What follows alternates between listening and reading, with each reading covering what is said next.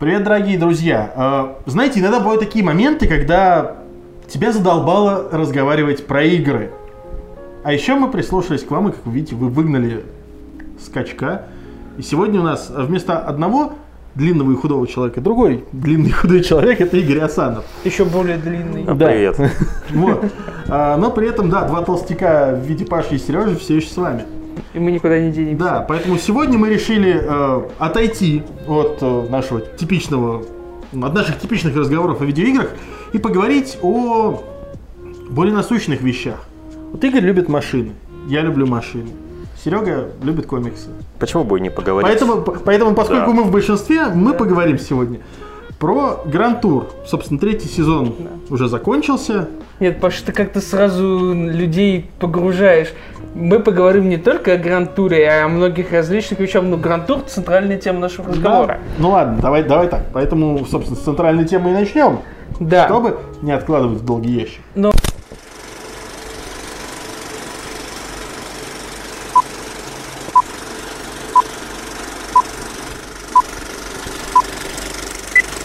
Ну и начнем давайте, да, собственно, с Гранд Тура. Третий сезон закончился. На самом деле не совсем. Я не видел последнюю серию. ты 14 не посмотрел. То есть, подожди, Нет. э, то есть, подожди, серия про...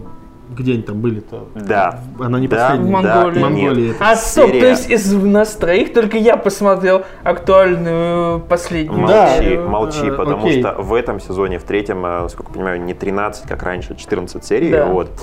Это очень круто, потому что осталась еще одна. Вот, ну, когда вы это увидите, услышите, наверное, уже там будет не актуально, но пока что ни я, ни Паша ее не видели. У нас прям- сегодня суббота, а поскольку они выходят по пятницам, она вышла вчера вечером. Да. А, это- а так я понимаю, что единственный, кто из нас подписан на Amazon Prime я, я включаю Он не работает. сразу Он, он- он- поскольку Amazon Prime у нас официально не работает, я предпочитаю пиратить. Подожди, а где тогда я смотрю, если Amazon Prime не работает? За что мне деньги списывают, главное, и кто? Ну, Во, то есть, а, а я не смог подписаться с нашей смысле? карточкой, кстати, не нормально. а, Стоп, каждый, а, то есть каждый ты пытался месяц... оплатить с карточки Да. с российской? Да. А, ну тогда бывает. Просто каждый месяц ко мне приходит счет от Амазона, я его смотрю, он снимает с меня деньги. Я честно думаю, что это за просмотр Грантура. Сейчас оказывается, что Amazon Prime в России даже не запущен официально. Вот. Вот, Кто с меня снимает деньги тогда, я не знаю. Нет, короче, на самом деле проблема довольно простая. Я тоже не мог оплатить Amazon Prime своей обычной стандартной сберовской карточкой, поэтому Amazon Prime у меня списывает деньги с моего американского PayPal. И всё. Ну, это логично. А, на самом деле все работает, ну, по крайней мере, с MasterCard. Я, А, я так понимаю, не все карточки. Это вот как с Возможно. PlayStation, он тоже не все карточки сжирал в свое время. Возможно, но И я когда, когда только, в общем, узнал, что да, Гранд-тур будет и будет выходить на Амазоне, вообще узнал, что такое Amazon Prime, я сразу же пошел, подписался, ну, как бы просто из уважения к тому, что эти люди там, делали, да, все свои прошлые годы, знаете, вот так вот спасибо сказать. То есть мне было не жалко абсолютно. А, Вот, я тем честно- более, наконец-то у российских и многих других зарубежных фанатов появился какой-то способ поощрить их. Да, и кстати, несмотря на то, что, как вот сейчас я узнал, там, оказывается, нет русской версии сервиса, но там есть русские субтитры, поэтому вот э, не зажопьте, если там Ну, это можете привязать карту, сколько там, э, 7,99, по-моему, стоит, да? Да, А, я да. не помню, в общем, русские субтитры есть, если у вас с английским все не очень, то Собственно, это- включайте, а- смотрите, подписывайтесь Да, там. собственно, Amazon Prime работает абсолютно по модели Netflix. Они не переводят ничего в интерфейсе и прочем, но те или иные озвучки и субтитры для части шоу, сериалов и фильмов потихоньку появляются, особенно для самых актуальных. Но если вы такая мразота, как я, можете смотреть э, в переводе от релиз-групп- от релиз-группы «Паровозик». Ты еще и в переводе! И, кстати, между прочим, я хочу заметить то, что релиз группы Паровозик использует голоса, те, которые были у нас официальные голоса. Не в смысле Фоменко, Да, я э, только щас хотел. Оскар Кучера и, э, я забыл, Михаил Петровский, по-моему, вот его звали, главный редактор Драйва. А, а те, которые были на России 2 голоса. Ну, то есть, То есть, Джереми, где- то есть, да, где Джереми Кларксон говорит вот таким вот голосом Джереми специально. Кларксон был бы доволен, наверное, если бы услышал это. Ну, на самом деле, опять же, говорят нам об Amazon Prime, я честно скажу, что я за все время, что я подписан на него, я не посмотрел ни одного просто фильма, ни одного шоу, ни одного сериала, который там есть, Да кроме ладно? Гранд Тура. Там Да. очень много клевых. э, Я знаю, сериалов. я знаю. Смотри, за что ты платишь деньги? А, Я плачу деньги, вот получается Джереми Кларксону, Джеймсу Мэю, Ричарду Хаммонду, чтобы они могли вот, э, Меньше, наоборот, еще больше страдать пиво себе купить в следующих концов. сезонах. Да, а между прочим, на Амазоне вышел мой личный сериал года 2018 второй сезон «Удивительный миссис Мейзел». Он выходит на Амазоне, гениальнейший комедийный сериал. Амазон, в принципе, сейчас набирает обороты, потому что ему нужно будет конкурировать с э, готовящимся Диснеем, Плюсом и с Netflix, который набирает еще больше своей уникальной библиотеки. И Amazon делает то же самое. И вот как раз, по сути, заключение контракта с э, легендарной троицей и было одним из первых больших шагов Амазона к э, тому, чтобы заполучать максимально уникальный и востребованный контент. А, знаете, друзья, на самом деле я вот после второго сезона случайно наткнулся на новость, ну, я не знаю, наверное, фейк был все-таки, да, учитывая, что третий сезон есть, с нами закончился, о том, что Гранд Тур после там первых двух сезонов, ну, на которые контракт был заключен, не собирались продлевать. Вроде как раз на три сезона был. А, контракт, разве нет? Да, возможно, как раз на три сезона был заключен, и после третьего сезона он, они не собирались его продлевать, ну или, в общем, там была какая-то странная история, из-за которой э, поднялся такой небольшой шумок э, в соцсетях, э, люди там постоянно задавали вопросы, там писали комментарии под аккаунтами ведущих, что такое, там, значит, что происходит, будет ли у нас там следующий сезон. Э, и знаете, я решил на всякий случай, вот, ну, просто из э, своего там любопытства научного, посмотреть, а что происходит вообще с прессой, что происходит с рецензиями вообще, как эм, сейчас, ну, как бы, в принципе, э, там, не знаю, пресса, там, вот это вот киношная, там, сериальная, что она пишет, что она думает про Гранд-тур. Я, честно говоря, слегка офигел, потому что, э, ну, я понял, что, как бы, в принципе, формат, как бы, современного мира, ну, современных реалий Гранд-тур на самом деле вписывается не очень. И это видно по рецензиям. Ну, это правда. Он, он слишком старомодный, он слишком похож на Топ Гир, который... То есть, ну, как бы, немного глупо ожидать того, что люди делали 20 лет. Вот это, и сейчас они сразу начнут делать что-то совершенно другое. Тут же Хотя дело- от них хотят именно того же Паша, самого. тут дело не в этом. Дело, дело немного в другой части. А, часть про то, как структурировано шоу, беспокоит рецензента в меньшей степени. В большей степени их беспокоит, что Кларксон, Мэй и Хаммонд до сих пор разговаривают как люди двухтысячных, за которым не тянулся хвост постоянного обвинения во всем. То есть, типа, посмотрел не в ту сторону, Не, обвинение. я не спорю. Ос- Особенно, вот, это- ос- особенно вот эти вот, э, типа, шутки про то, что там, «А, Кларксон, он ст- старый сексист. Мне очень понравилось, как на эту тему, кстати, отреагировала Эбби Итон, которая сейчас их гонщица. А, Если у- что, у- она, между прочим, представительница ЛГБТ-сообщества. Да, у которой И она, да, я- раскрыли ее имя, собственно, в третьем сезоне. Перестали просто называть наше, там, как там, И- Они ее назвали она. Эн- Да. Эншизов, собственно. Да, ее назвали она, хотя при этом как в титрах можно было прочитать, как Да. ее зовут. А, Точно так же, как и американца Майка Скиннера. А, И, собственно, Ужасный персонаж. вот, ну, Отличный персонаж, но мы потом на, об этом на- на самом поговорим. деле, да, Да. он был, он был классный тоже по-своему. Но здесь просто фишка в том, что мне понравилось, когда стали вот там в очередной раз обвинять, то, что типа там, вот они несут такую чушь, там типа, а, и в Твиттере как раз вот Эбби отвечает такие, да, они настолько сексисты, что там и шовинисты, что у них этот тест-драйвер, короче, лесбиянка, и все такие типа, «А, правда? На самом При, деле, при- при этом, я не знаю, достаточно хотя бы один раз зайти к ней в Инстаграм, просто посмотреть, где у нее а, половина фоток, такие вот чисто семейные фотки, где она со своей... Кто, кто, кто чья девушка, короче, ладно, это другой вопрос. Две девушки, они все время вот дуэтом семейным. Почти а, на каждой второй фотке на гоночной трассе, в смысле? Нет, А, нет, или, за или за пределами. пределами гоночной трассы.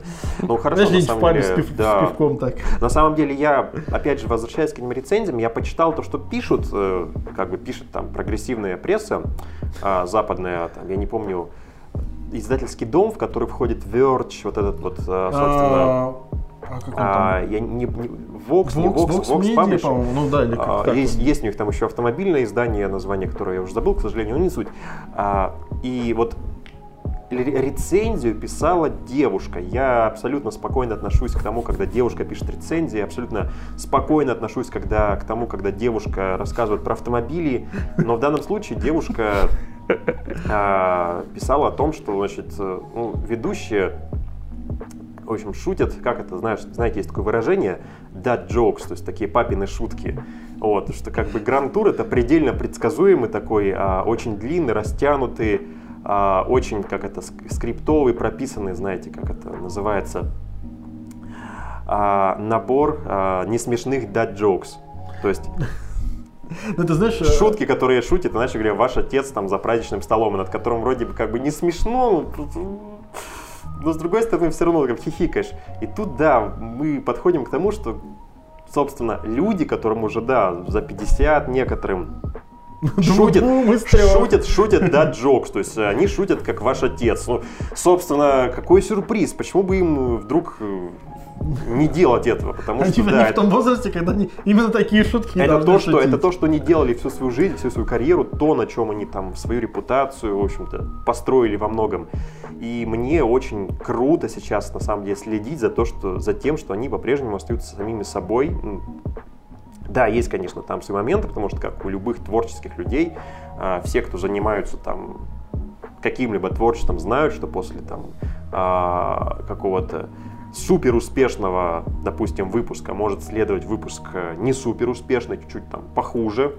А, Всегда там у них есть свои провалы, свои успехи. То есть мне вот, например, не очень понравился второй сезон. Мы сейчас как раз подходим Мгм. там к э, Майку Скиннеру, там, к американцу и так далее. Мгм. Я на самом деле считал его очень прикольной находкой, мне нравились все эти шутки. Мне, мне тоже, кстати, очень понравилось. Я вообще считаю, что вот в плане э, каких-то нововведений первый сезон был классный, Да, потому что им согласен. реально им надо было зацепить. Они сделали очень много. Плюс, опять, им надо было зацепить американскую аудиторию, поэтому в противовес британским ведущим они взяли гонщика американца. Американца, который шутил шутки про коммунистов. Ну, То есть, точнее, Джереми Кларксон шутил шутки про коммунистов. Да. Ну, Он, он- он шутил шутки про то, что европейские машины это даже не машины. Потому что они коммунист. Вот.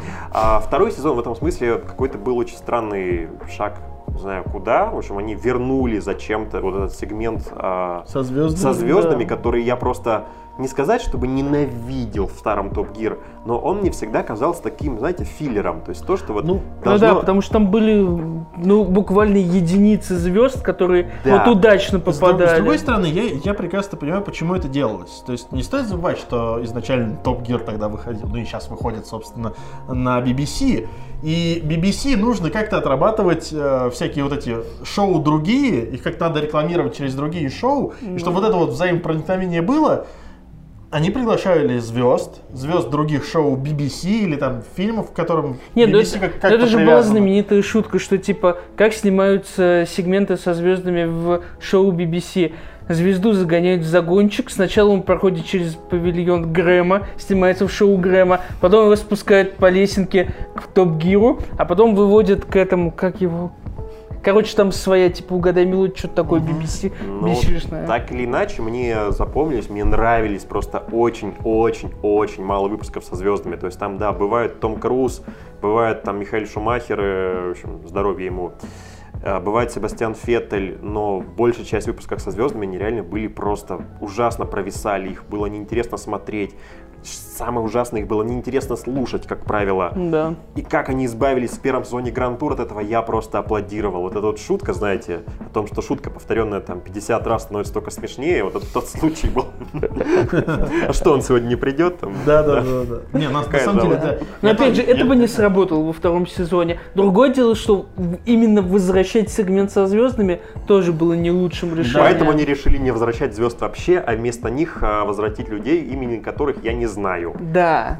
То есть единственный известный мне человек был, который появился в втором сезоне, это, по-моему, барабанщик Pink Floyd Ник Мейсон. Не, почему, почему? Там, Всё. был, там был еще этот... Э, Хассельхоф был, собственно. Да. Все, хорошо, два известных мне человека. Билл Голдберг э, из рестлинга. Черт, три известных мне человека. Но все равно это был... э, но, но- в целом, Да, да, да, люди, то есть там, типа, там, кто там, всякие эти... Крики. э, да, да, крик- Крикет, крик- да. крикет, э, ну, спортсмены Да. именно, и такой, типа, чё? Да, кто, это кто, просто да. лишний раз подтверждало то, что люди, зрители, ну, то есть мы, там, вы, там, приходите, приходят смотреть Гранд-тур для того, чтобы смотреть на его ведущих и слушать их, в общем-то, а не смотреть на всем Да, и- именно поэтому мне нравится, что за счет того, что они убрали вот этот вот сегмент со звездами, они расширили разговорную улицу. Потому Да. что это самый прикольный Да. сегмент. Это то, что вот у них было еще в Топ-Гире обсуждение новостей. Сделать- Мемчиков из интернета. Да, да, да. Да. Сделать вот это вот чуть побольше. Да, конс- А, conversation. опять- опять- Опять-таки, это самое классное, это то, что это вот... Это как, знаешь, это как вот у тебя дед с батей сцепились. По сути, по сути, чуваки, а, чтобы наши зрители, которые не смотрели Гранд Тур или не сильно им проникаются, Conversation Street, эм, рубрика в телепередаче, это по сути как наш подкаст. Они обсуждают актуальные новости в формате разговора. Просто the dead joke.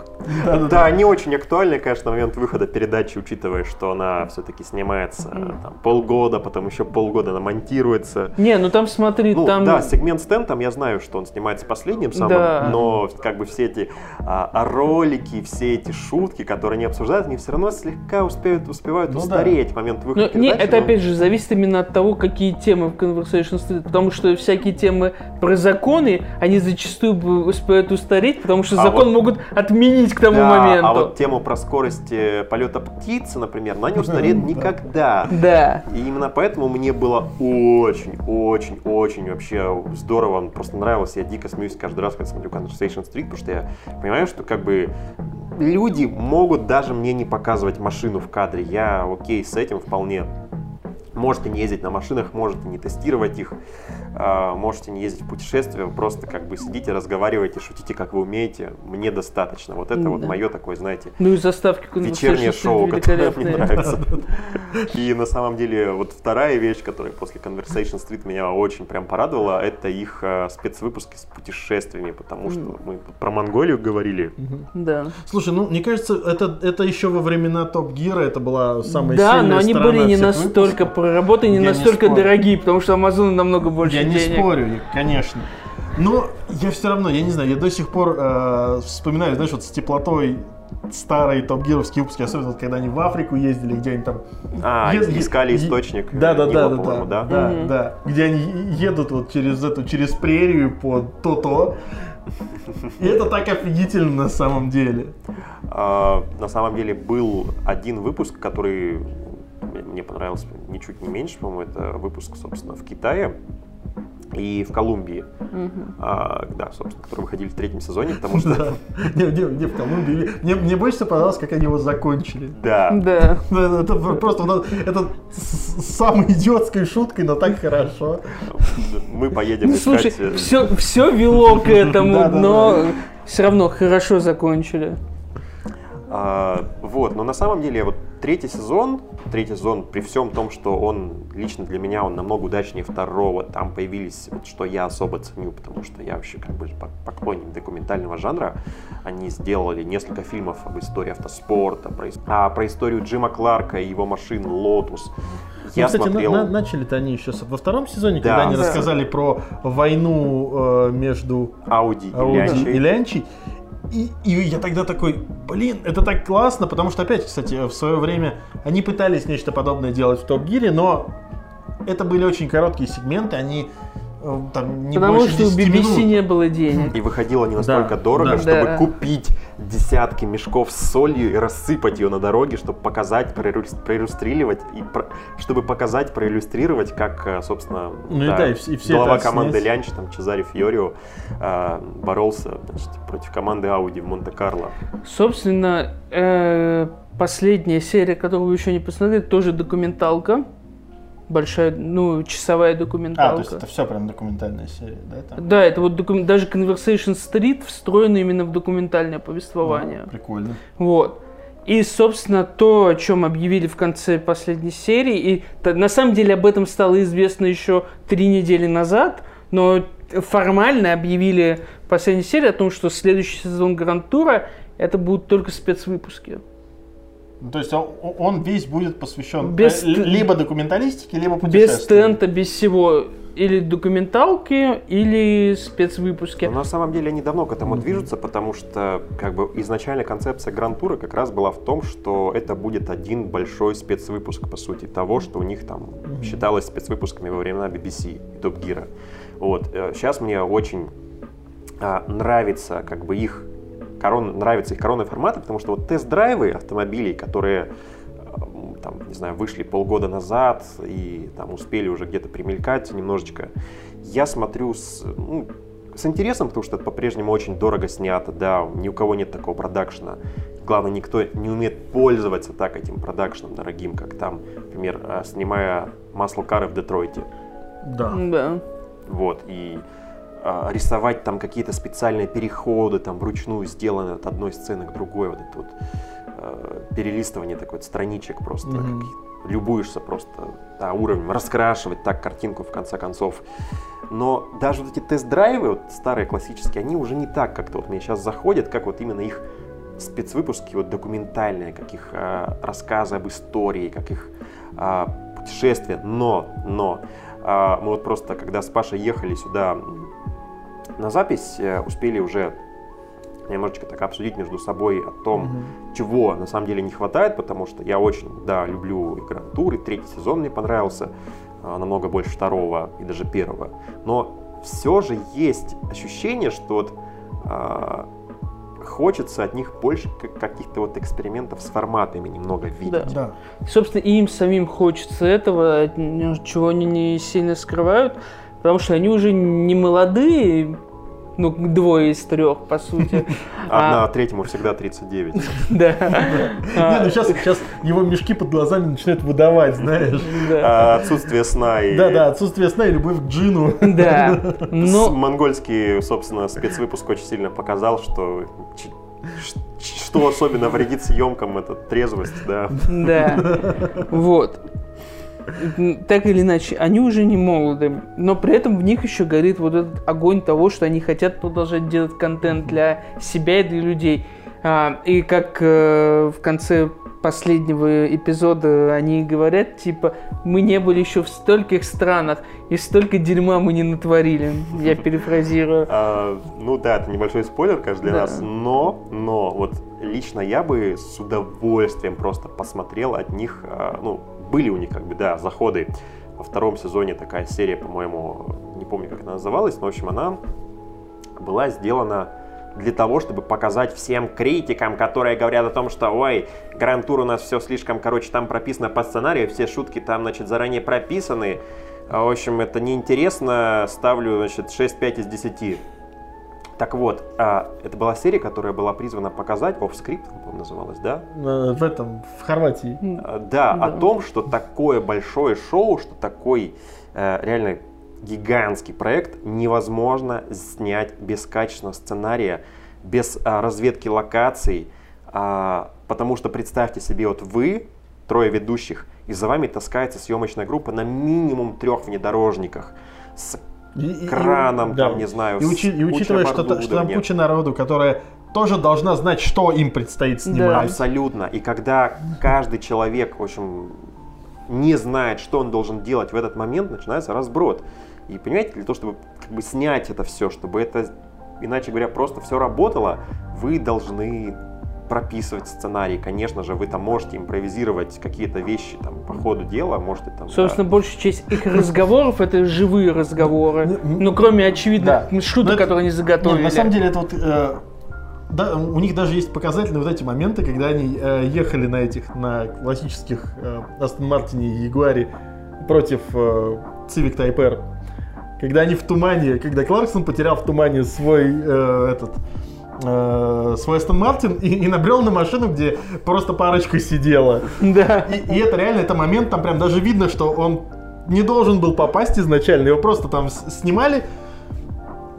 Он получился смешной, его только поэтому оставили, просто потому что это реально вышло очень Но забавно. я уверен, что вот, так- вот такой фигни вот случайной там происходит много достаточно. Ну да. А, но вот честно говоря, я бы хотел от них в качестве эксперимента вот хотя бы на один выпуск, вот хотя бы раз а, увидеть выпуск, сделанный вовсе без съемочной группы вообще. То есть, условно говоря, там Ну, вот, пацаны, вот вам камеры. вот вам, Вот- вот вам вот вам телефон, вот вам петличка, powerbank, э, не знаю.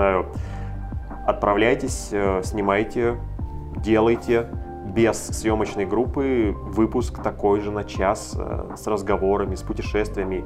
Я не, уверен, ну, не, что ну слушай, смотри, совсем без съемочной группы это все-таки тяжело. Но просто представить к ним одного-двух операторов с легкими камерами, Просто нет, ну, на самом деле, если так вот задуматься, ну... без э, всякого вот Реально, нет, дополнительного. ты просто представить себе ситуацию, это как будут рыдать те, кто будет монтировать этот весь футаж. гранд-тур, состоящий из вертикального видео.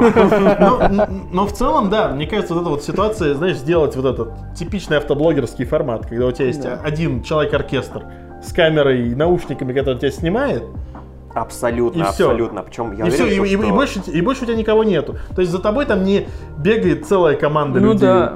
Со звуком, там, не знаю, со светом, с дронами. Я уверен, что эти три, как это сказать уже, там, дяденьки, что они зарулят абсолютно всех, если они выступят в том же формате. Их по-прежнему будет интересно смотреть, потому что мы вот договорились сейчас до того, что все любим там Conversation Street, все любим просто, как они, слушать, как они разговаривают. Опять же, смотри, даже если вспоминать интервью Кларксона или Мэя или Хамда, которые они вживую просто кому-то дают, огромное количество автожурналистов и журналистов другой, так сказать, специальности не могут столько фактов из головы на месте вытаскивать, сколько они вытаскивают. Они помнят модели машин, помнят э, модели движков, их разницу и прочее. Это огромный объем информации, огромный объем знаний, который не каждый журналист имеет. Это очень клево. Ну правильно, слушай, ну люди всю жизнь этим занимаются.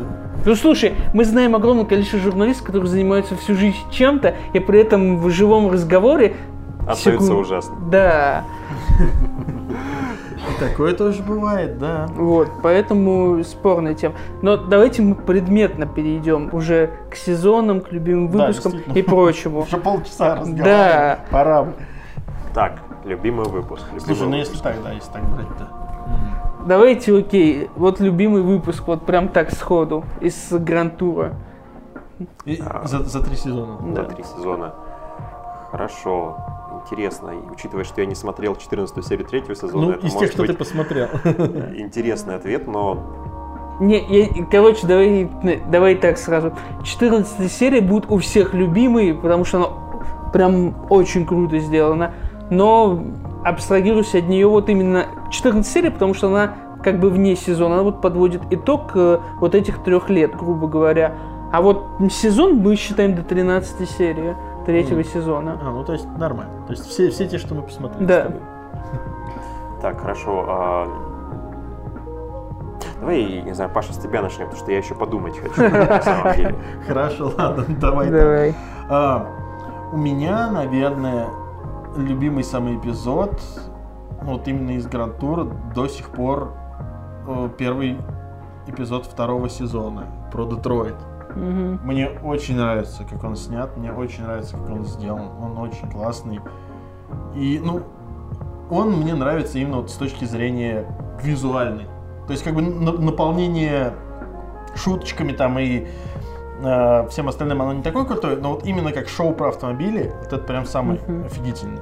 То есть та- там и, и машины не заезженные, и вообще сам антураж Детройта, и то, что они там делают, это прям очень классно. Если же брать по шутейкам, мне нравится эпизод, э, где Кларксон с Мэем ездили в Гранд Тур на дорогих машинах, а, этот, на Роллс-Ройсе и на Астон Мартине, по-моему, Мгм. а Хаммонд ездил на, этом, на Dodge Ch- Challenger Демоне, или Hellcat мне тогда еще был, с двумя грузовиками по крыше. Вот это, был в целом просто смешной эпизод. Особенно, когда ему огромную картину не подарили. Кстати, второго сезона, именно не третьего. По-моему, Детройт все-таки третий А сезон. Детройт, м, слушай, а может быть третий? Это третий сезон. Это первый эпизод третьего сезона, но вы все равно посмотрите, если не видели. Вот. А у меня я наконец-то придумал, э, я придумал, да, вспомнил, какая серия мне реально понравилась. Ну, во-первых, как бы вне конкурса все автоспортивные документалки, потому что я очень это люблю, я сам пытаюсь в этот жанр иногда играть. А, И да, безусловно, и Audi против Лянч круто, и Джим Кларк это очень, очень, очень здорово. Но из третьего сезона мне больше всего зашла серия про кемпинги в Америке, Блин, про автодома, да. про автодома.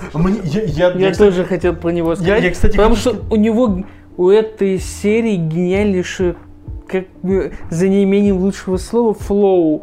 То есть э, оно в таком ритме идет, когда э, сначала показывают тебе эти ебучие трейлеры. Как они правильно называются? Трейлеры, да, да, да, да. да. Вот.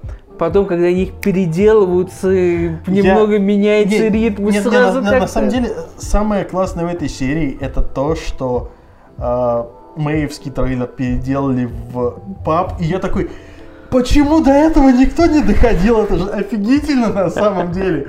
То есть реально это паб на колесах, который мо- может Да. перемещаться из места в место.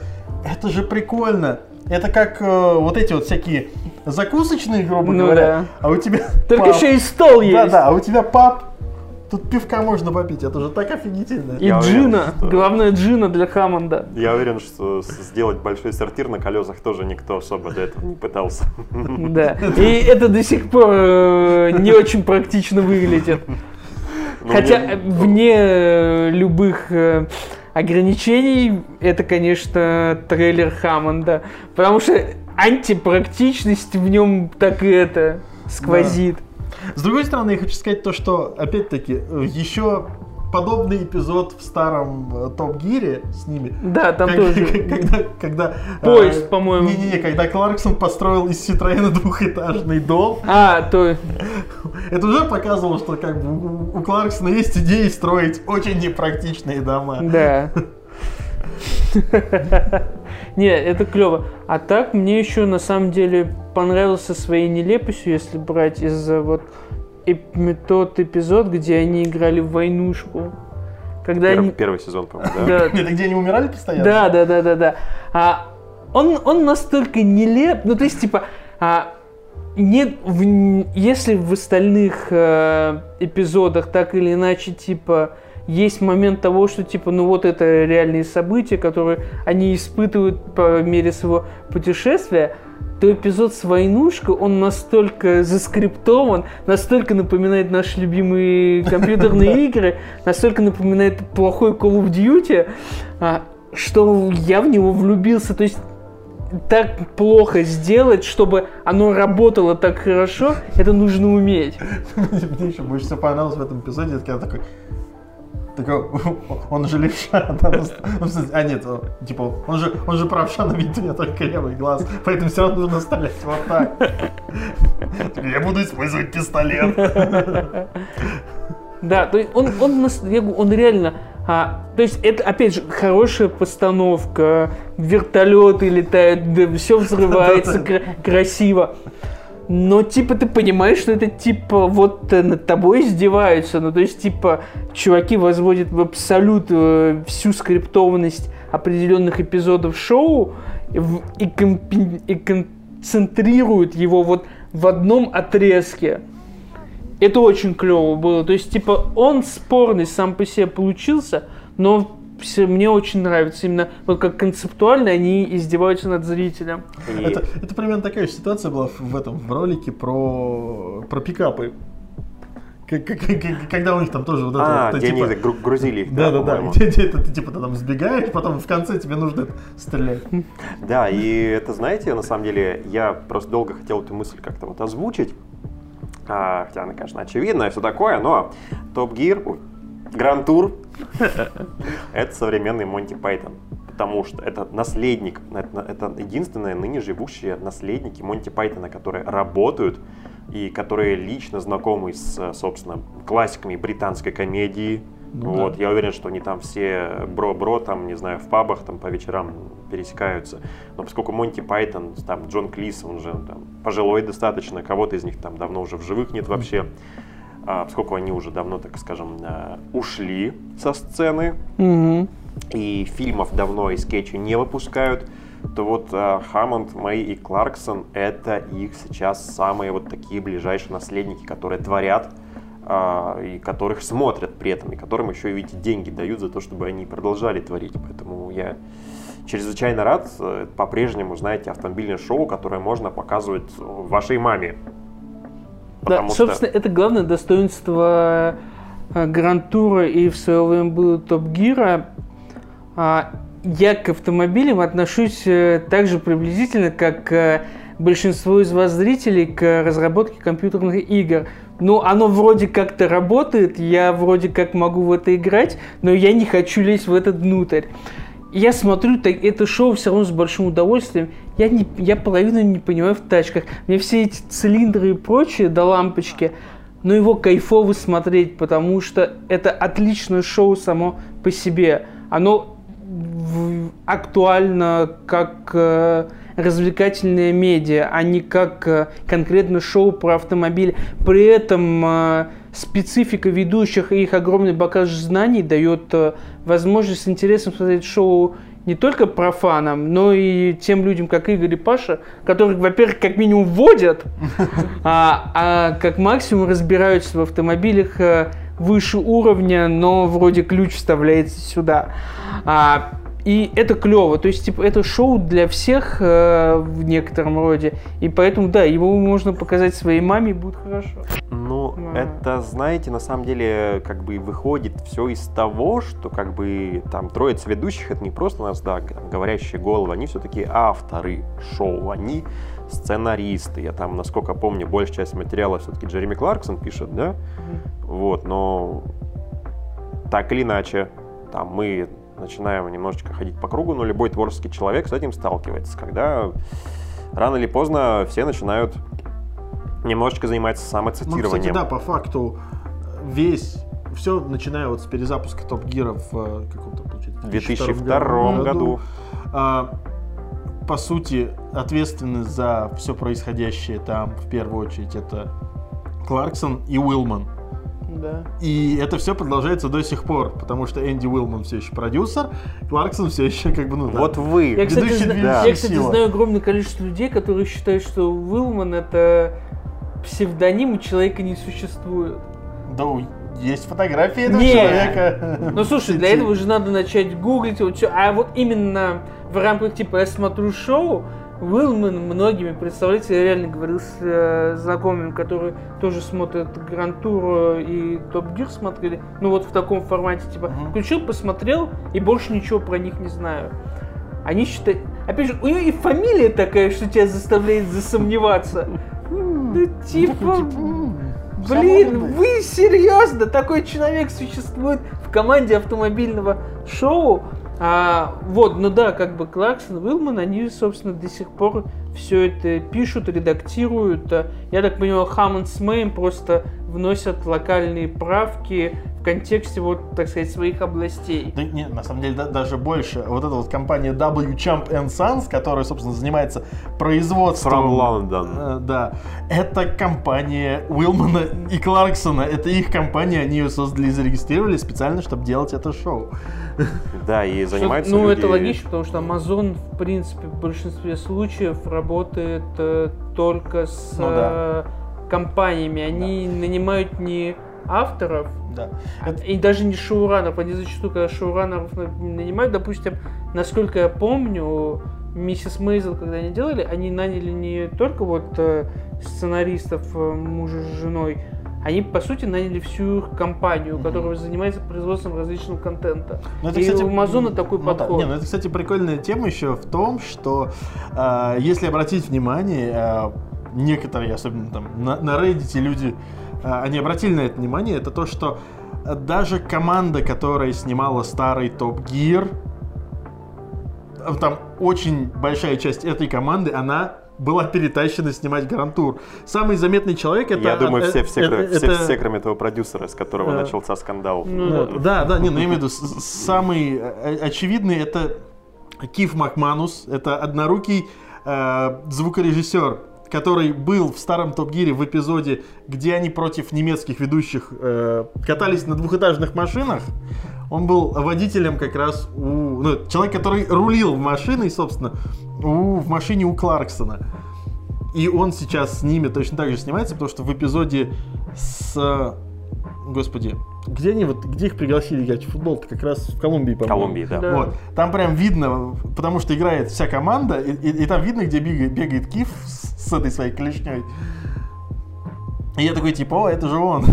Такой, нифига себе. Опять же, это стал, гуглить, и это реально это тот самый э, человек. ко- И э, потом просто стал сравнивать имена, и там действительно очень много людей, это которые работали. логично, потому что, опять же, BBC, скорее всего, заклю- заключала со съемочными группами, с участниками съемочной группы контракты. Но они, а- сезонные. они все подрядчики, по Да. сути, да, так что они могут работать и там, и там, им это Да. никак не И, мешает. соответственно, вот у них э, закончился контракт на последнем сезоне Троицы, и они потом пошли работать на новое Да место не, ну тут, Троицы. тут дело даже не в этом. Они могут, говорю, они могут Не, снимать и понятно, новые что сезоны да. и, и там, и там, и зарабатывать и там, и там, потому что по факту это просто компании, ну, там, компании-подрядчики или Да. люди-подрядчики, которые сами по себе работают.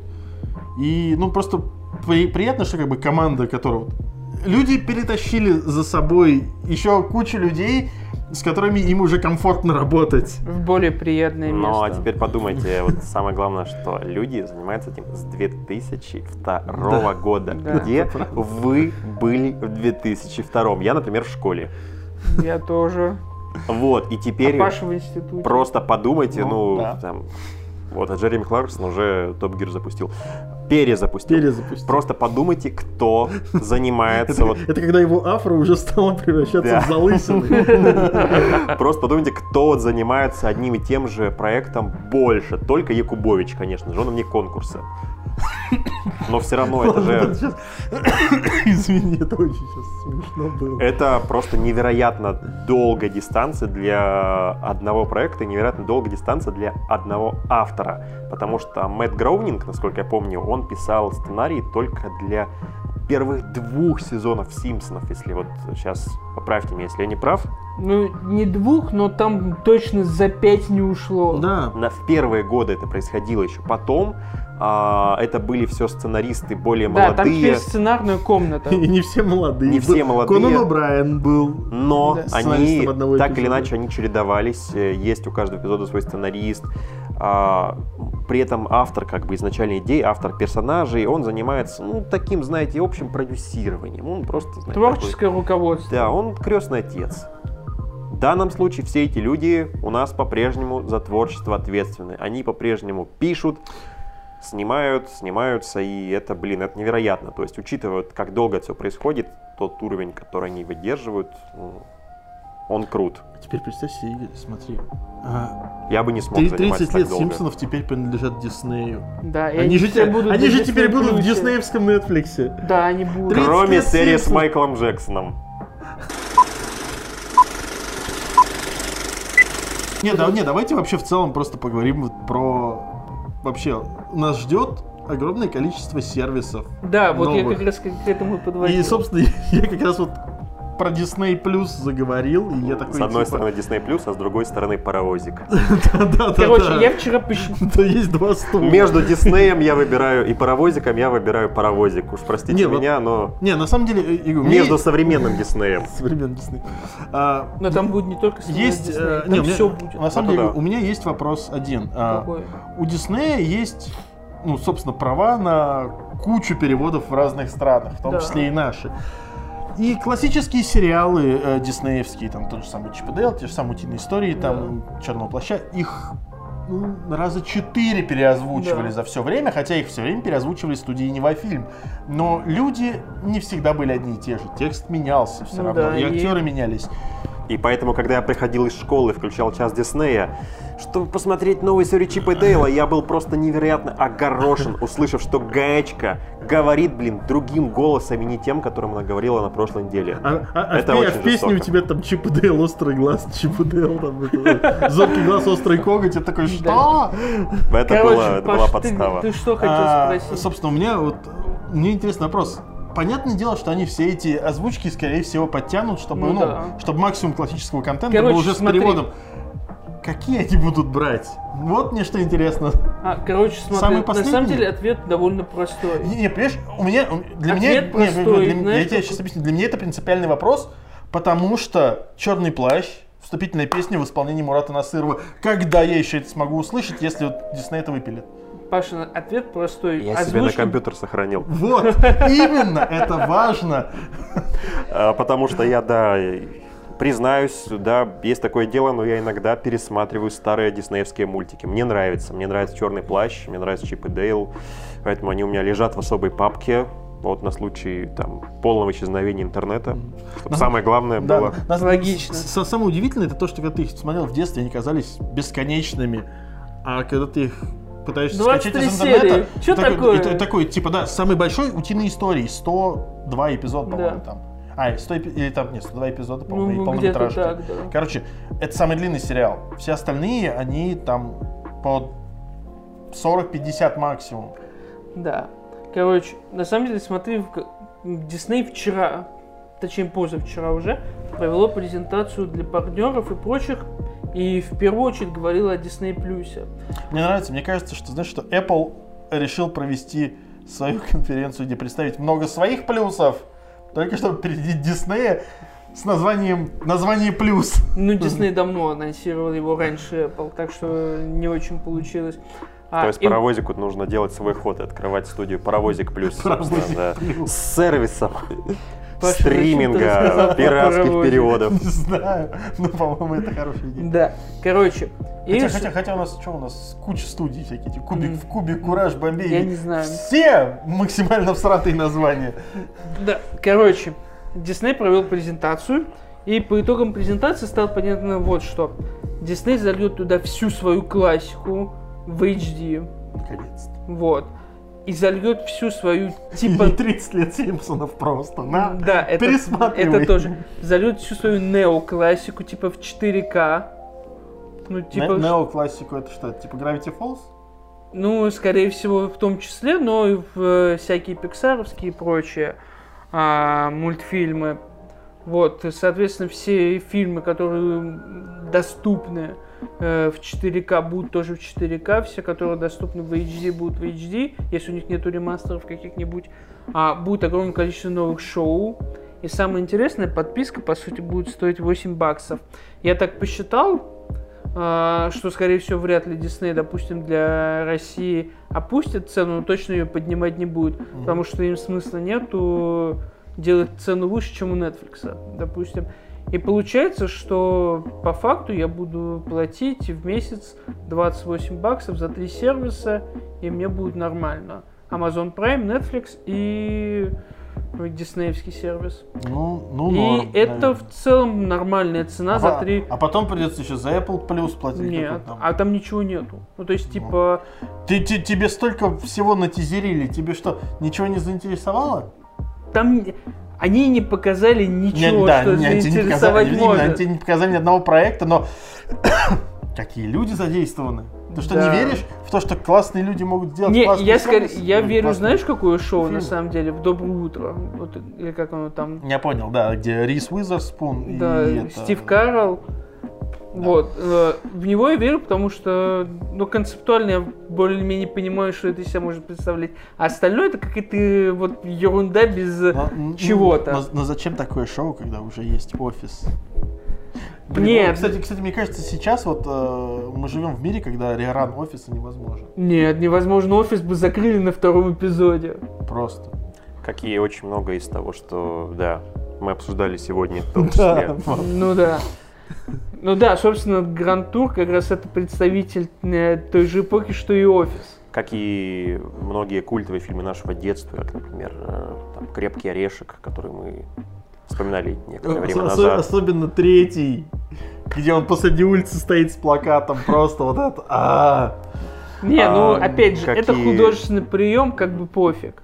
Ну, Как и, кстати, мою любимую трилогию Остина Пауэрса, которую снимал Майк Майер, собственно, ну, снимал, снимался скорее в ней. А, тоже совершенно невозможно, в сегодняшних так, медийных, скажем так, реалиях. Но опять же, Ах, говоря, там только одна часть хорошая была, так что типа. Ну, не очень-то жалко Остин Пауэрса. Так, ну ладно.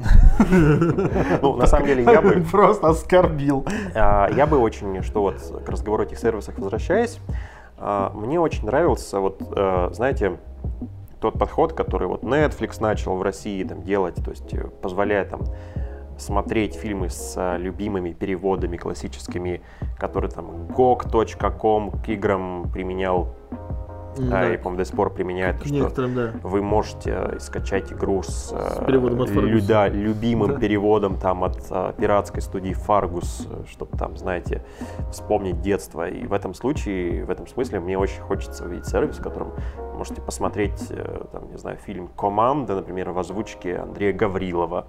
Например, Такой сервис есть. а, да? Он, правда, в России блокируется, но, но он есть. Ну, хорошо, мы все понимаем прекрасно, о каком сервисе речь. Или, Ты например, заходишь, у тебя, знаешь, вот такой просто список выгружается и качай чего угодно. А вот на сервисе Диснея можно ли будет посмотреть четвертый эпизод Звездных войн в озвучке Михалева? Вот, так у у меня, собственно, я, я к, к этому же самому вел. Выбор озвучки какой-нибудь будет, потому что, ну, реально, есть разная озвучка. Я бы, например, э, хотел... Теоретически Дисней может залить все, потому что Ну. принадлежит все ему Вот. сейчас. Хотя нет, нет, смотри, на самом деле вот как раз с озвучками старых Звездных войн могут быть всякие Не, ну понятно. правовые эти. э, Озвучка Михалева, да, но вот пиратская, с этим другой вопрос. Но я имею в виду то, что делалось для телевидения, например. Как вот? То, вот смотри, то, что было чисто диснеевским, я предполагаю, на самом деле, что они могут залить все. Это не сильно, как бы, влияет на общую загруженность сервиса, так А еще скажем. кстати, интересно, что они теперь будут делать с э, теми сериалами, которые, например, уже выгружены на YouTube. То есть они будут... да, У меня, например, э, я дважды пересматривал Gravity Falls. Мне очень Да. понравился, очень хороший сериал. Он полностью доступен на YouTube Да. на официальной странице Диснея. То есть они все лежат эпизоды, прям вот два плейлиста. Первый сезон, второй В сезон. смысле, добавляешь и берут. смотришь. Их будут выпиливать, чтобы ты только вот за денежку мог его посмотреть Ну или да. оставят? Ну, Ну, знаете, скорее я- всего, уберут я так же, как думаю. уберут все эти марвеловские, диснеевские мультсериалы и прочее. Я не думаю, потому что все. посмотрите на модель, как работает какой-нибудь первый канал, э, например, у нас в России, когда вы можете посмотреть отечественный сериал как на Ютубе, собственно, вполне официально, с большим количеством рекламы, конечно, но можете также пойти на сайт Первого канала условного и посмотреть сериал там же, но с меньшим количеством рекламы. Вы можете посмотреть по телевизору с еще большим количеством Да. рекламы, чем Но на это YouTube. нерелевантное сравнение, потому что все-таки у сервисов совершенно другая задача. Они должны заставить любого пользователя прийти за всем контентом конкретно к тебе и распылять э, аудиторию, давая ей возможность так или иначе смотреть легально, бесплатно, смысла нету. Те, кто хотят пиратить, те, кто хотят нелегально смотреть, они и так пойдут, скачают. То есть, типа, им пофиг, есть на ютубе или нет, условно говоря. Но вот та, условно говоря, сознательная аудитория, которая готова платить за контент, потому что понимает э, принципы работы современного рынка, они должны иметь четкое представление о том, что вот сюда я пришел и сюда я заплатил. И это абсолютно нормально. Дисней сейчас э, стремится к тому, что бы вот собрать весь доступный свой, условно говоря, PG-13 контент, а это по большей части и есть весь контент Диснея, а, в одном сервисе. А, потому что это, насколько я понимаю, там не будет э, сериалов, э, сериалов, э, фильмов и прочих из подразделений Диксне- То есть Disney, фильмов тип- студии Мирамакс, Да, фильма «Криминальное чтиво» в переводе Гоблина. Да, все это останется... Да, в переводе Гоблин, окей. А все эти фильмы останутся как раз э, у сервисов в том или ином виде, скорее всего. А, или, возможно, в Disney будет какая-нибудь типа Disney плюс Adult или что-нибудь такое, где можно будет скачать, может, что-нибудь погорячее. Ну, типа, Такой Дисней Adult плюс, такой 13 плюс. Да. Вот. Но в целом... Слу- Слушай, а ты, кстати, это иде- идеальный, э, значит, идеальная система не выпиливать порно-фанарт из интернета. Ты его просто начинаешь продавать в отдельном сервисе. Да. А самое интересное с Такое Disney... правило 34 Микки Маус. Такой, пожалуйста, Disney Triple X. Такой, Самое интересное с диснеевской штукой вот что, особенно в контексте России, потому что у нас огромное количество локальных стриминг-сервисов, много больше, чем во многих других странах именно локальных. Дисней изымет из них почти весь свой контент. И изымет оттуда, скорее всего, практически весь контент Фокса. Потому что э, они, я подозреваю, так или иначе Да будут распределять как-то. изымет наше родное, отечественные сериалы. Да. Вот их Кому до них дело есть. смотреть. А, Что, все прекрасно. российские сериалы, это как Nintendo, никто не хочет о них говорить, Паша. А вот, кстати, зря. Есть хорошие отечественные сериалы. Это очень зря, я согласен с Пашей, потому что год, Нет, ну наверное... стоп, мы на новогоднем подкасте уже обсуждали, Не, ну когда тому, был что- Саша Кузьменко про Ну да. хороший российский Не, ну я сериал, просто к тому, что даже... Это, кстати, эксперт номер один по сериалам русским, кого я знаю. Взять, взять хотя бы тот же сериал «Ликвидация». Очень хороший был сериал. Ну Классный. да. Он очень хороший. И наверняка вы с Сашей Кузьменко вспоминали любимый мой сериал «Обратная сторона Луны». Тоже, да. Почти. А, и- Большую часть времени мы на самом деле говорили о та- тогда еще вот прям свежем домашнем аресте, потому что он прям хорошо бомбанул и в соцсетях, и в целом. Очень клевый отечественный сериал. А, Собственно, Да, пойдите... теперь, теперь его время прошло, теперь сейчас все побегут «Слугу народа» смотреть. А, и из еще старого можно вспомнить мини-сериал «Белая гвардия» четырехсерийный, который выходил да. тоже лет 7, по-моему, назад. Уже тогда русские сериалы тащили. Среди них можно было выбирать, можно было смотреть. То есть, как бы, многие, конечно, были Проблема, проблема в любом случае была в том, что нужно было именно выискивать. А вот когда ты включаешь Netflix, статистически, ткнув в случайный западный сериал, ты попадешь как минимум на что-то ну норм. А включив условную торрент подборку русских сериалов и ткнув случайно, ты попадешь, Ну, блядь, где мои глаза, Попадешь куда на- они На вытекли. доярку из Хацапетовки, да. Но на Собственно, на деле- Netflix. На нем сейчас выходит, э, так сказать, возвращаясь э, в лоно хороших произведений от создателя Аватара, не который про синих человечков, который про магов. А от создателя Аватара выходит новый мультсериал. принц Да, дракон? Драгон Принц. Мгм. А первый сезон был Да, слегка чё-то слышал, спорным. что.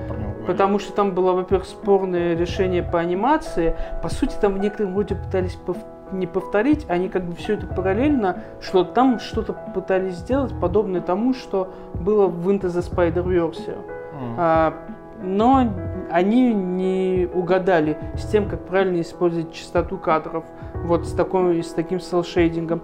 И во втором сезоне они сделали вот классическую, обычную частоту, привычную кадров нам, немного подправили графику и вообще в лед смотрится. Но и первый сезон тоже отлично смотрится, потому что там клевый сюжет. Там очень клевый проработанный мир. Да, опять эльфы, драконы, вот это все. Но там офигительно живые персонажи, то, как они общаются, то, как они взаимодействуют. Это вот реально, я думаю, что если третий сезон будет на том же уровне, что и второй, можно будет сказать, что это вот реально новый аватар по уровню вот по- погруженности в персонажей. Очень клево сделано. Ну, наверное, это неплохо. Вообще на Netflix огромное количество шоу, которые... Особенность Netflix и любых сервисов в том, что в отличие от э, эфирных сериалов, э, ты о них можешь долгое время не слышать. Они могут высказать совершенно неожиданное время, просто потому что так сложились обстоятельства и алгоритм Netflix. Да-да-да, такое бывает. То, что потом, потом оказалось, все смотрят это. Такой, ну, ну и ладно. А та же история была с э, новыми коинами, кстати, ко- коинами, именно братьями коинами, Которая которые баллада о... а, Бастера. Скракса, которые Да. вышли на Netflix уже, правда, довольно давно, то есть, по-моему, в конце осени прошлого года. Да, Но- что-то ближе к зиме. Да, Да, вышло. ближе к зиме, но я их посмотрел, конечно, первый год, потому что я очень люблю коинов. э, Я там готов просто бесконечно о них говорить, может, еще даже больше, чем про Гран-тур. И, ну, знаете, ну, как бы для именно такого телевизионного формата, для стримингового формата, в общем-то, для фильма, который не выходит в кинотеатрах, это достаточно хорошо. Ну да. Слушай, последний фильм, именно большой фильм, который я посмотрел на Netflix, это была «Тройная граница». Triple Frontier с Беном Аффлеком, с Чарли Хэннемом, с Оскаром Айзеком. Это очень крутое кино, снятое по всем стандартам Голливуда. То есть, типа, это вот типичный фильм, который обычно выходит в кинотеатре. И это очень клево. Там а, отличная операторская работа, там прикольный сюжет. а, Мне кажется, знаешь, должно звучать какое-то но. Нет, не без но. То есть, типа, это вот то, что обычно выходит в Но, кинотеатре. но подожди, но, но ни- никто еще не хвалил полнометражных фильмов от Netflix. Все хвалят сериалы, а фильмы, говорят, у них получаются. А потому что у них э, по фильмам нету правильной работы. Ну, то есть, типа, смотри, вот Triple Frontier, он крутой. То есть, Слушай, это, я- пер- это первый реально полнометражный фильм Netflix после баллады, который мне понравился. А остальные, допустим, та же яркость, который Брайт с Уиллом Смитом и Орком, А, вот. вот но. он странный Он был. странный, да, но в целом я получил удовольствие. Вот, да, но смотрел, опять же, такой, ну, ну но ничего. он очень- Но это, знаешь, это кино такое, оно вот уровня фильма, который ты бы посмотрел, не знаю, вот в трансатлантическом перелете. Да, это вот такой типа би-муви типичное. Вот. А вот сейчас Netflix потихоньку, потихоньку выбирается на новый уровень. А, и вот первая ласточка, по сути, был, была баллада. А, потом вышел Triple Frontier. Сейчас на Netflix вышел магазин единорогов с э, Сэмюэлем Джексоном и Бри Ларсон.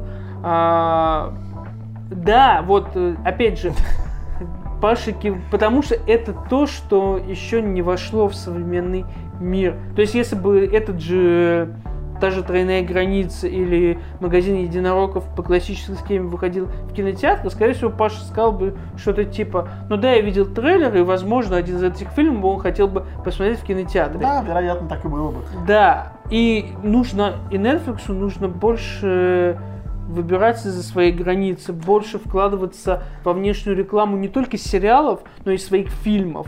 На самом деле вы говорите об этом, говорите. э, Я уже просто и не вспомнили фильм, который, например, вышел на Netflix не так давно, но уже успел забрать Оскар, Нет, например, за Ром, лучший Рома это иностранный немного фильм, отдельная история. за лучшую операторскую работу. И эта история немного отдельная, но она показательна Потому- в том нет, смысле. В том плане, что Рома это тот фильм, который был готов без Netflix в том контексте, что режиссер пришел к Netflix за деньгами.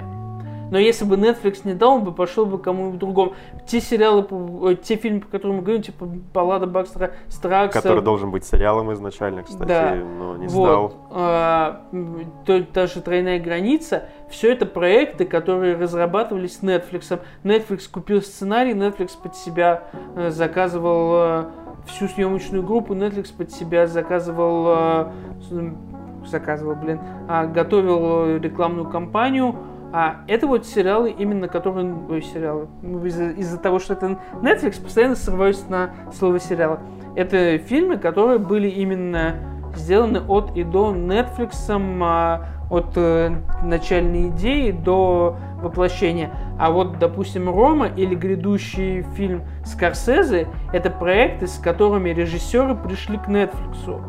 И это немного меняет вот общую парадигму происходящего, потому что режиссеры почувствовали, что можно прийти сюда, получить денег, собрать денег, и не надо возиться. понимаете, это отвечает принципам, да, Netflix, которые они озвучили, что контент у нас это что? Это всему голова.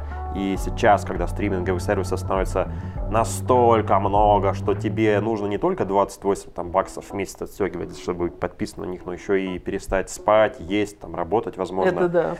Сейчас будет... А вы не забывайте, что в Америке, допустим, есть такие сервисы, как Hulu, на котором тоже выходит много клевых проектов. И ESPN, где выходит, э, там, не знаю, Супербоул, Да, который да. тоже очень имеет большой вес, значит, скажем так, в телесетке. Но а, сейчас, когда сервисов становится настолько много, что просто физически невозможно смотреть все, будет, мне кажется, идти дикая битва за контент.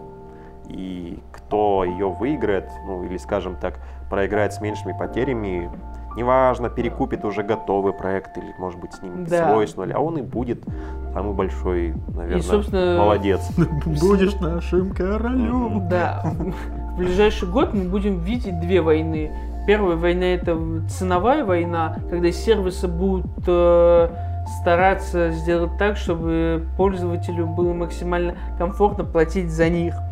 А вторая война это будет война рекламная, как ни странно. Потому что, как я уже сказал, а, сервисы еще не очень правильно рекламируют себя. То есть, если сериалы стали быстро набирать э, хайповость, то есть Netflix знает, как продать свой сериал, то тот же фильм с э, э, Аффлеком «Тройная граница», у него не было такой же рекламы, как, допустим, у нового сезона Дардевила.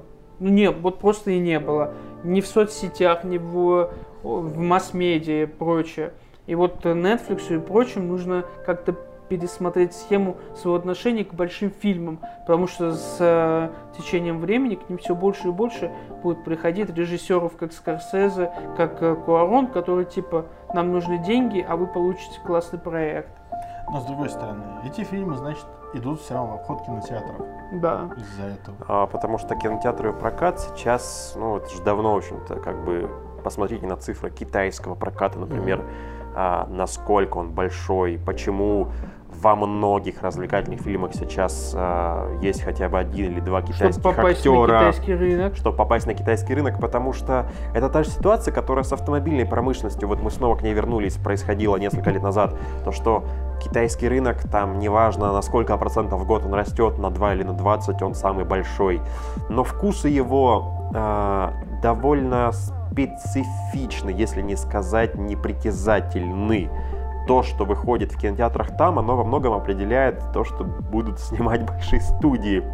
А, Если сейчас уже большие производители автомобилей, там BMW и Audi для Китая делают, делают специальные удлиненные модификации автомобилей, да еще и чтобы хрома побольше, потому что китайцы любят все поярче, то с фильмами тоже происходит отчасти то же самое, возможно. Потому что есть разделение на продукты, которые предназначены для, скажем так, театрального проката. Есть, собственно, контент, который мы любим, есть авторское кино, которому вот место как раз-таки будет на наших там Netflix, любимых Амазонах, и благодаря этому авторское кино, думаю, что и выживет.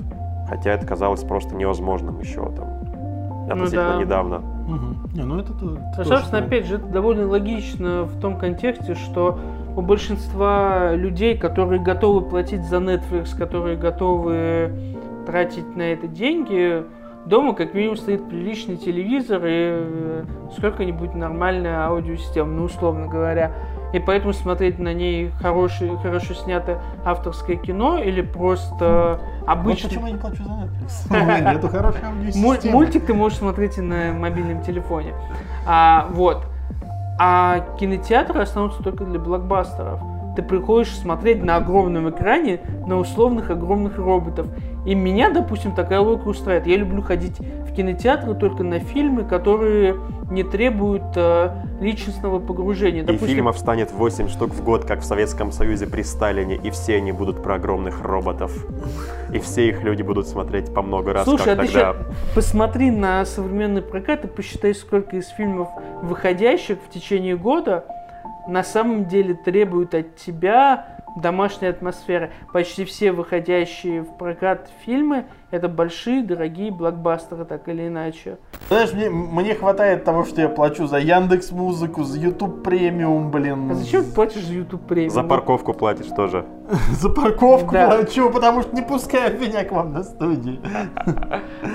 Нет, стоп, подожди, давай вернемся назад. Зачем ты платишь за YouTube премиум? А, ну, на самом деле у меня было просто три месяца оплачен, ну, типа, три месяца по этому, А, по, по- бесплатно, по да, промо, а потом он такой, типа, я, я забыл его отключить. И он списал деньги. Да. Так я тоже плачу за YouTube премиум. Вот. Не, на самом деле, ты знаешь, когда он закончился, я понял, насколько сейчас вот в нынешних реалиях YouTube премиум удобен, потому что в каждом ролике по 15 рекламных пауз. Еще у тебя pre-ролл, пост-ролл, а еще вот эти У меня блок стоит. Нет, э- если ты смотришь длинные обзоры минут на 40, там вот, может быть, а если смотришь что-нибудь короткое, там только одна реклама, но зато она такая достающая. Не, Что? у меня дома AdBlock стоит, ну, то есть, типа, на компах у меня стоит AdBlock. А, то есть типа, ты из тех нищебродов, которые э, ставят себе адблок, чтобы, Чтобы не платить за YouTube премиум. но при этом э, Нет, уделять на немножко самом деле у денег меня на стоит, чтобы я мог, Amazon э, Prime. На самом деле, AdBlock у меня изначально стоит, чтобы я мог без э, вытекших глаз заходить по рабочей необходимости на игроманию и каногу. А, Вот потому тебе- что если, их не, если не включить AdBlock, ты ничего не увидишь, кроме рекламы. Вот, а я тебе объясню еще, почему я платил за YouTube премиум. Ну, собственно, почему вообще я, я его активировал. Потому что было он интересно. тебе вообще отключает весь контент игромании и канобу. Именно! На на самом деле нет. Хорошее, хорошее, хорошее решение. Вот. На самом деле нет. а, Я смотрел Mindfield. Мгм. Там три сезона уже. И вот это, ну, Mindfield это серия от э, Vsauce, от... Господи, я все время забываю, как его зовут-то. Погугли. Короче, неважно. Э, Есть такой канал Vsauce, это типа, ну, как, как называется сейчас? Э, Модная, э, около, околонаучный, короче, канал, который разъясняет тебе все обо всем. У него есть отдельный сериал, называется Mindfield. Там реально большие серии по 40 минут, где каждая затрагивает какую-то одну определенную тему и подробно ее раскрывает. Очень классный сериал, я с огромным удовольствием смотрю. Вернее, посмотрел. Мгм. И, собственно, после этого у меня было только желание еще посмотреть э, этот MadPad Game Lab, вот, канал Game Theory, и Good Game, э, или как он там, да, по- по- по-моему, Good Game. Э, это, это, это фильм от Game Grumps. И Короче, я его начал смотреть, и в определенный момент что-то приостановился, и так вот и не досмотрел. Короче, придется еще раз оплачивать, чтобы короче, вы- досмотреть. теперь понятно, почему Паша не смотрит современные сериалы и фильмы. Потому, Потому что что все свое время YouTube. Паша тратит на YouTube. Именно, я смотрю YouTube. И на работу для того, чтобы оплачивать YouTube премиум. Да. Потому Вот. что как вот... На работу на YouTube, по сути. Да, потому что видишь, вот э, 300 рублей осталось. Паша работает на YouTube, чтобы оплачивать YouTube. Да. Как всегда, донатики, поддержать Пашу. Чтобы он мог оплатить себе YouTube. еще больше экранного времени. Еще больше Ютуба оплатить. Да. Короче, на самом деле, на самом деле, вообще на YouTube Premium же еще, я так понимаю, вот эти все ютубовские сериалы, которые Да. типа YouTube Originals тоже туда Да, запихивались. Ты что-нибудь смотрел из этого? Ну, я говорю, я смотрел вот только Mind Field, он именно... Не-не-не, я имею в виду именно вот сериалы сериалы. А именно сериал-сериал? Нет, зачем? Я же не за этим прихожу. Я смотрю, Нет, ну, мало я, я прихожу на YouTube смотреть Ты, вклю- ты включил YouTube премиум, он сам себе, а он сам тебе включил сериал. Ну, во- во-первых, да, он, конечно, он навязчиво рекомендует, но, но больше он рекомендует такой, купи кино. Слышь, смотри, кино, купи. Сходи, сходи Вот, в да. Google Play, купи Да. кино. Да. А, вот, но как бы сериал он не сильно рекомендует. Но он сейчас закрыл, собственно, это подразделение, поэтому, типа, оно Вот. отваливается автоматически. Но я не знаю. Ну, мне не интересно смотреть, знаешь, вот про э, там, что там, сериал про Вилла Смита. Нет. Не, я, я просто, на самом деле, знаю про всего один э, сериал ютубовский, это который с Драком Малфоем. А, Не, почему? У них было несколько. У них был, например... Не, я в том плане, а, у них как- был, например, Lifeline, который я смотрел. Э, Это еще на ранних этапах, еще когда был YouTube Red, а не премиум. Э, Его, собственно, почему я его смотрел? Э, Режиссерами этого сериала являются Сэм Горский и Ника Пьюрингер. Это чуваки, которые Коридор Digital делают, собственно, контент. А, И сериал такой типичный sci-fi про путешествие во времени, про, как это, служба страховки от смерти. Вот. И интересно, то есть как бы я смотрел, действительно с удовольствием посмотрел, но э, проблема вся в том, что там один сезон, после первого же сезона его закрыли, и такой, ну, ну ладно. Вот. Э, И больше других сериалов я не смотрел, потому что, ну, больше ничего интересного не было. А, Я смотрел детективное агентство «Лунный свет» 1985 года, собственно, первый сериал с Брюсом Уиллисом. Не на Ютубе, к сожалению. Вот. А, у меня тоже под него отдельная папка существует, как и под час Диснея. Вот, поэтому нужно. Короче, вы знаете, кому идти в случае апокалипсиса за сериалы? В случае отключения интернета, да, все, вся классика, все, общем. Осталось недолго. Записывайте контакты Игоря. Да, я думаю, что можно после этого закрывать, собственно, стриминговый сервис, где будет только, э, собственно, контент из 80-х. Откро- откроешь свой собственный ларек, ларек на это, на горбу- DVD-шками. на- ларек на горбушке. С авторскими переводами, Уютный видеосалон. подвальчик. Не, уютный подвальчик у Вити будет, у него там вот полки как раз для подвальчика. Не, у нас, у, нас, будет- у нас разный контент, в конце Игорь будет видеокассеты Да, у продавать, меня, у меня авторские переводы, там, Володарский, Гаврилов, Михалев, опять же. Четвертый эпизод, вот, пожалуйста, в формате 4.3. О, Сериалы там. Еще, еще не испорчены спецэффектами, да? Да, да, да, Вот, конечно, без надо. этих современных э, CGI вставок. Поэтому я вижу там, скажем так, свое будущее в этом. Думаю, что, может быть, там пару выпусков Грантура тоже на кассету запишу. А На другой стороне Ой. кассеты, на, на другой стороне кассеты при этом будет релиз группы на, друг- на другой стороне кассеты при этом будет порнофильм очень по традиции. Да как надо, надо же дописать чем-то, да, ну пусть будет порно. Такой лучшие ролики на порнхабе, такой. Поэтому за этим будущее, я считаю. Да, вот, вот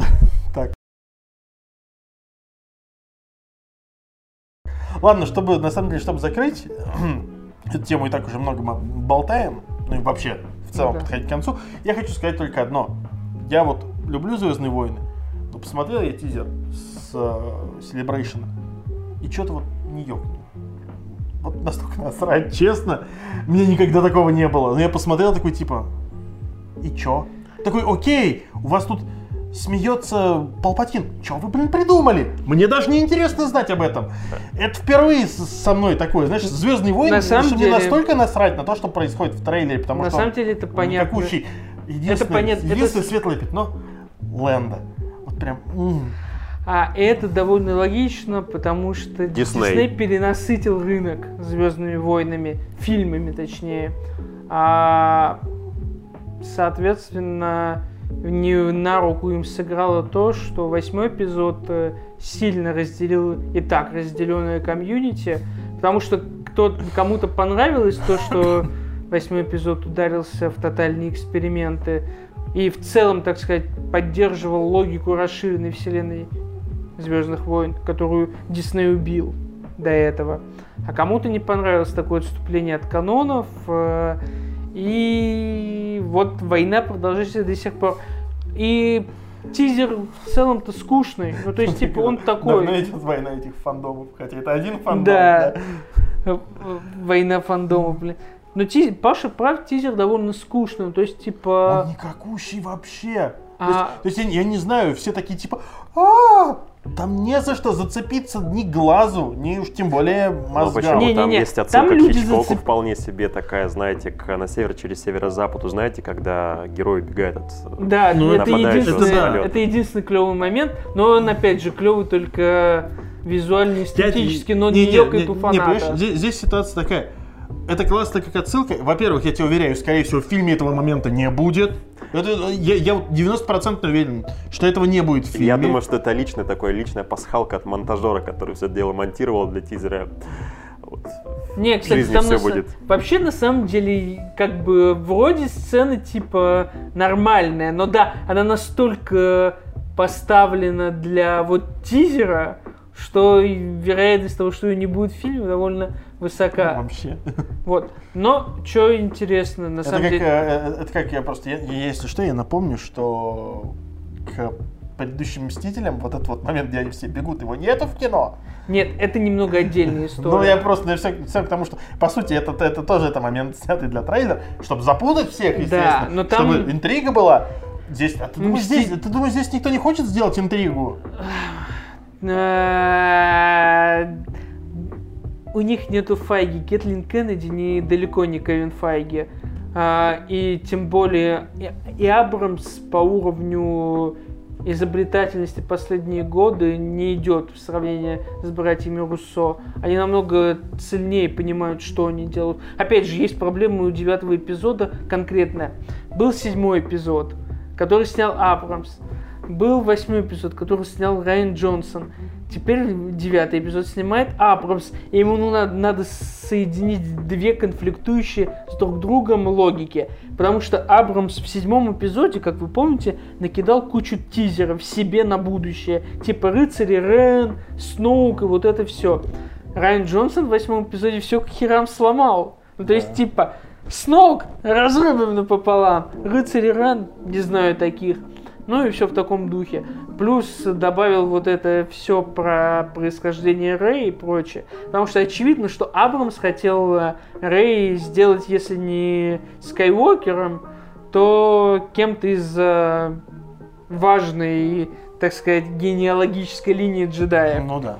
А этот такой, типа, да нахер тебя, Абрамс. У меня тут своя расширенная вселенная с блэкджеком и шлюхами. Причем в прямом смысле, потому что у него был эпизод с казино. А, вот. Э, и, соответственно, сейчас Абрамс э, связывает несвязываемое. Да. И, судя по тизеру, тизер э, никакой, но он довольно информативный в том контексте, что если судить по закадровому диалогу и по некоторым моментам, а, Абрамс будет затыкать все дыры как раз расширенной вселенной. Он будет затыкать все. И смех Палпатина дает, э, и вот эта звезда смерти Ну да. кусок, дает жирный намек на определенные куски расширенной вселенной, которые фанаты в целом без труда узнают. Э, Что будет, посмотрим. А, И, собственно, завершить наш подкаст я хочу на грустной ноте плохим кино. А, Я в четверг сходил на Хеллбоя. А, да. А, он не так плох, как э, говорят западные критики. Ну, Точнее, давайте так сразу. Это плохое кино, чтобы не было никаких разночтений моих мыслей дальше. Это Нет, плохое не- кино. Нет, здесь вопрос другой. Вот нравится тебе Хеллбой, как комикс, как творение Миньол, например. Э, тебе нравится Хеллбой, который был вот с, с Роном Перл- Перлманом. Это тебе понравится? Ну, в целом, вот ты получишь удовольствие от этого? Вот он, он, во-первых, он как перезапуск идет или это отдельная история? Не Ну, связанная? Не, ну в смысле, это типа своя новая вселенная. бы. это я понимаю, но я имею в виду, она, она перезапускает какие-то старые или это серия, которая никак не связана ни с чем старым? Ну, она с Перманом никак не... Смотри, мне не очень... Я уважаю фильмы Дель Торо, но они мне не очень нравятся по ряду причин, потому что это не тот Хеллбой, которого я люблю. А, новый фильм, а, он удивительный в том ключе, что они смогли реально на уровне сценария связать кучу важных элементов э, вселенной Хеллбоя лаконично и выстроить свою более или менее адекватную сюжетную линию. Проблема в том, что это именно сделано на уровне стыков. Ну, то есть, но проблема в чем? Проблема в том, что все равно есть большая дисгармония между различными элементами истории. А, что-то лучше сделано, что-то хуже сделано. Какие-то моменты очень важны для истории Хеллбоя, комиксов, но им уделяют не то внимание, которое стоило бы. И это очень печально в этом контексте. Опять же, у кино есть проблемы, как у кино в целом. Ну, то есть, типа, там плохая графика по большей части. Там есть, впечатл- там есть несколько прям впечатляющих моментов, которые очень хорошо сделаны. Тебе прям любо на них смотреть. Мо- Вот как любят люди переключать на ютубе какие-то крутые боевые сцены и пересматривать, там есть несколько таких. Прям очень клево сделано. Но есть вот много э, косяков с графикой. Но самый большой косяк это грим Хеллбоя. Как Дэвид Харбор очень крутой актер. Те, кто смотрели очень странные дела, знают, это очень крутой характерный актер, актер с богатой мимикой. Но грим Хеллбоя из-за того, что его пытались сделать как можно более динамичным, динамичным, демоничным, демоничным и более таким гротексным комиксным, э, мешает, собственно, мимике. То есть у него очень э, глубоко посаженные глаза, как в комиксе, за счет выдвинутых надбровных дуг. Но выдвинуты они не компьютером, который позволяет играть лицом, а это вот фактически грим. То есть, типа, у человека просто не двигается верхняя часть лица. То есть э, у, у- у него просто замазана кепка. Козырек. Типа того. Вот. Э, Там, где нужно молчать, грозно стоять и прочее, нормально работает. Сцены, где Хеллбой стоит там как-то полубоком или спиной, где он просто диалоги ведет с кем-то, тоже клево работают, потому что ты слышишь, как Харбор отыгрывает все. Но сцены, когда типа вот надо еще играть лицом, часть работает. Потому что вот просто выражение вот этой маски соответствует нужному настроению, но часть сцен не работает. Это печально. Фильм очень не сфокусированный, фильм очень э, шатающийся из стороны в сторону. И есть главная проблема. Хоть я ранее сказал, что они логично связали все доступное, фильм все равно выглядит как... э, вот тут разночтение у меня и некоторых моих коллег. Кто-то считает, что он выглядит как трилогия, которую спихнули в один фильм, потому что боялись, что третий фильм, что еще один фильм не дадут. Но мне он больше напоминает как раз сериал. То есть это вот сериал по уровню постановки, по уровню продакшена. Это напоминает сериал, который должен был выйти где-нибудь на Netflix. Ну, условно говоря. То есть, типа, и тогда и уровень графики не так критичен, на такой, какой есть. И тогда некоторые вопросы отпадают, и тогда было бы больше времени на раскрытие персонажей. А, это все вот очень странно работает. Это плохое кино. Это кино, возможно, для кого-то будет guilty pleasure. Загудаев, например, у себя в рецензии а, не то чтобы его хвалил, но он тоже говорит похожими словами, что это не такое плохое кино, как э, его малюют на Западе, но оно ни в коем случае не хорошее. И это печально, потому что Хеллбой персонаж с такой богатой мифологией, с таким богатым бэкграундом, что можно было бы снять гениальнейший фильм просто по одной из э, доступных арок, просто переложив ее на экран. Очень печальный факт. э, Но если вы любите персонажа, сходите посмотрите. Я знаю людей, которым нравится персонаж, и которым уже этот фильм понравился. Я не понимаю, почему он именно понравился, но шут его знает. Пишите в комментариях, если вы посмотрели уже, может, что толкового скажете. Вот на такой грустной ноте я завершаю свою часть подкаста и передаю слово Паше. Спирачу потом. Когда торрент Edition выйдет. Чтобы Паша на этом ужасном разочаровании завершил наш сегодняшний выпуск. Да. Вот. Спасибо тебе большое, Игорь, что пришел, что поговорил с нами так продуктивно и много Про паровозики. Грантур, да, и про паровозики. Без которого мы бы не смогли а, выстроить структуру всего этого выпуска Именно. сложного Именно и длинного. Да.